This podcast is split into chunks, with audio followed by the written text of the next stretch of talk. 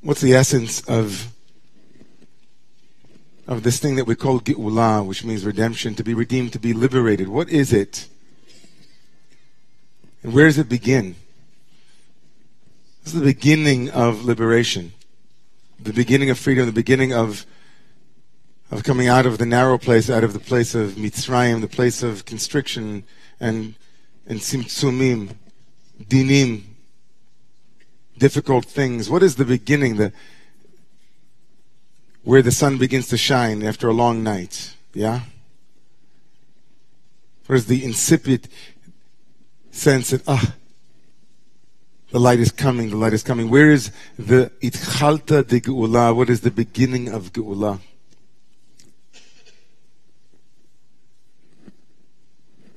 If you read this week's Torah reading in our weekly wisdom, as the Torah turns, brings us this week to the wisdom of the Exodus narrative. We're in the second of the three parshiot, the three portions that have to do with leaving Egypt.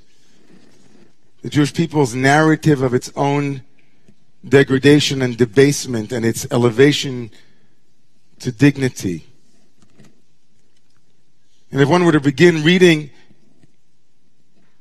this week's reading, you have a sense that Moses, the fearless leader who has gone back into the land that he escaped from, is exhausted. His leadership has only made things worse. Anybody ever have that? Moshe tried to help and it only got worse. From the time that I started to speak to Pharaoh, oy. They used to at least get the, the things they needed, the, the resources to make bricks. They used to get straw. That was the word I was looking for. Straw. Teven. They were looking for straw. And from the moment I started to be a leader, I thought, oh, I'm only making things worse. Maybe I should have taken that Rockwood training or whatever it is, you know, a leadership course. Not good. In the words of Avivah Zornberg, the great philosopher and interpreter of Torah, there's a redemption project that is stalled. Freedom is at stake and the whole thing is shut down by the side of Freedom Highway. And Moses is not happy. He comes to God and complains, and the Torah, of course, records this, which is itself miraculous. The Torah records Moses complaining bitterly to God chastising even. You, Moses says, speaking truth to power. You send me, but it, it's only gotten worse. And then the Torah will continue and and then the Torah will begin to tell us that Moses says, I went back to the people and they couldn't hear me because they had no breath. They were tired. They had no energy. There was nothing there. And then, a mere few verses later, we begin to hear the children of Israel begin to krex. Does anybody know what that Yiddish word means? A krex is? What's a krex? It's a sigh. It's an anacha in Hebrew, vayeanchu b'nei Israel. They began to sigh. In the Zohar HaKadosh, the Holy Zohar says, Mande nafach mitochen nafach. That when you exhale, you come from your kishkas, from your depths. But wait a minute. We were just told that they had no breath left. Moses said they had kotzer ruach, they had no breath, but all of a sudden they begin to find their breath. And before they can even speak, before they can even shout, they just cracks. Ah. Ah. Ah, no. The great, the great head of modern Orthodox Judaism in the 20th century, Rabbi Yosef Ber Soloveitchik, Joseph B. Soloveitchik, asked a question about the way we Jews pray based on the Talmud's teaching that every single morning, seven days a week, before we are about to begin the silent prayers that we just said a couple of moments ago, we say a prayer that's known as Geula, Ga'al Yisrael. And the Talmud teaches that one is not allowed to separate, one is not allowed to hefsek between the prayer Ga'al Yisrael and the beginning of the Amidah, the prayers that we say silently. And Rabbi Soloveitchik asks, why would the Talmud say that a hefsek, some kind of separation, some pause, some break between Geula and Tefillah, between the prayer for redemption and the prayer that we say silently? What's the deeper meaning, he says? And he says this, and so listen, everybody, sit up and listen to this, please. If you came here tonight just to hear this, it's worth it for me.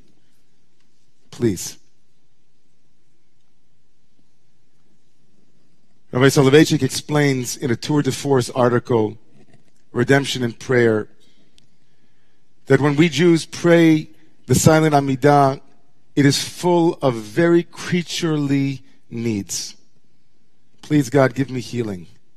Please, God, give me strength. Please, God, hear my prayers. Please, God, bring me parnasa, a livelihood. Please, God, all of these physical, material, day to day, mundane, quotidian yearnings of just a human being. Rav Soloveitchik says it's not vipassana. It isn't Buddhist meditation where our needs are transcended. No, the opposite. It isn't a monistic, mystical nothingness, but a somethingness. It's an everythingness. Jews pray for every little need that we have. And the reason why the prayer for redemption and liberation and freedom must be conjoined to the prayer for every need you have, says Rav Soloveitchik, is because the epitome, he says, of what it is to be a slave is to not know your needs. To not even dare to have one. Because to need is to hope.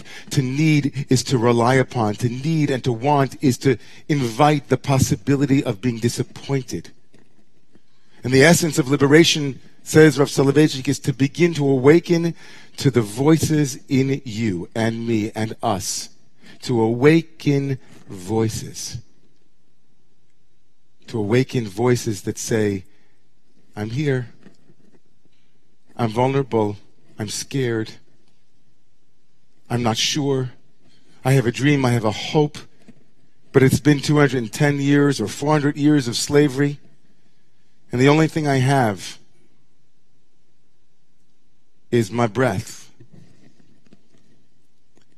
And so the insipid, the beginnings of liberation, says Rav Soloveitchik, is when we begin to find our voice. He quotes the Zohar on this week's Torah portion, Parshat Va'era in the Zohar, that says that when we were in Egypt, what was in exile was our voice. The voice itself was in exile. And the beginning of finding your voice is a groan. Before there was a song of the sea, there was a groan of the heart. Before there was the song of the sea, there was the exhausted, exasperated searching for something, some thing that might leave this Egypt right here. Right here. All redemption begins with voice. Every song begins with a cough, says Mark Nepo. Every dance sometimes begins with a trip.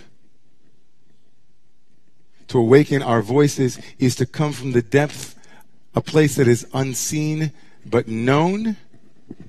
And once it begins expression, there's a hope that from that groan might come a fully articulated request. To be able to hold that is what it is to hold Geulah and Tfilah, to hold redemption and yearning. There are many voices in this community. There are many voices in the broader community outside of these walls. It is hard to hear all of them because sometimes when people begin to express their voice, it can be scary to other people. This is who I am. This is me. This is me. Look out, cause here I come. This is me. And some people say, no, no, no. If that's who you are, no thank you. And sometimes when multiple voices happen, instead of harmonizing, there is great dissonance. Sometimes a community is only as strong as its capacity to hold multiple conflicting voices that appear all at once in the same place, in the same time.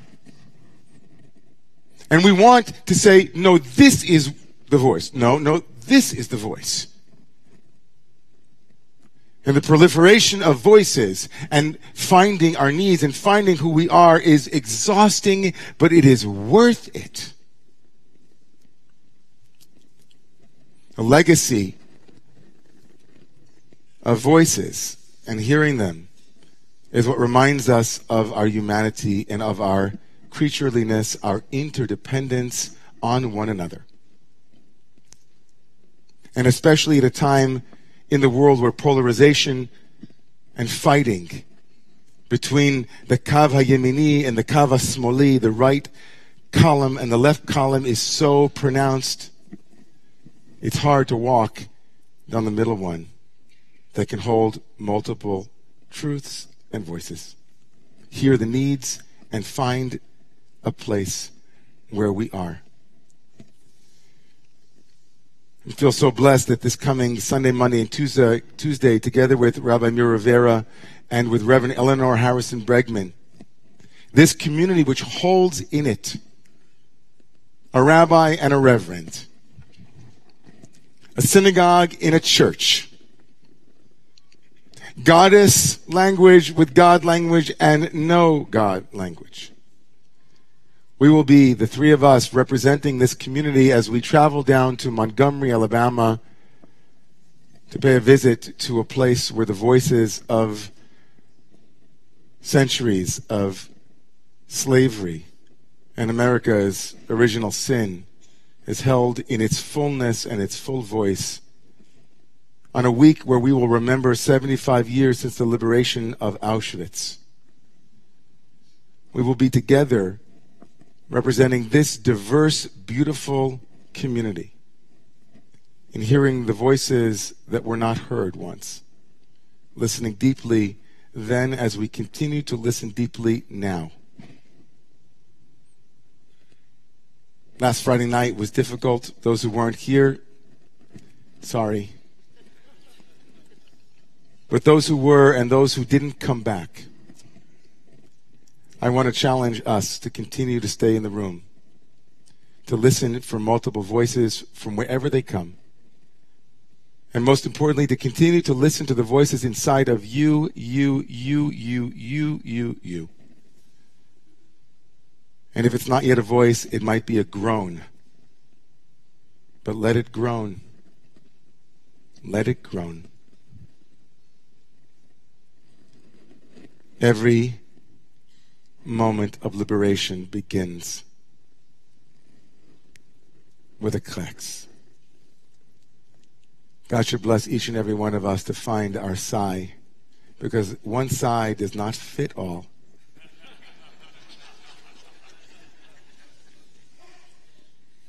Please rise.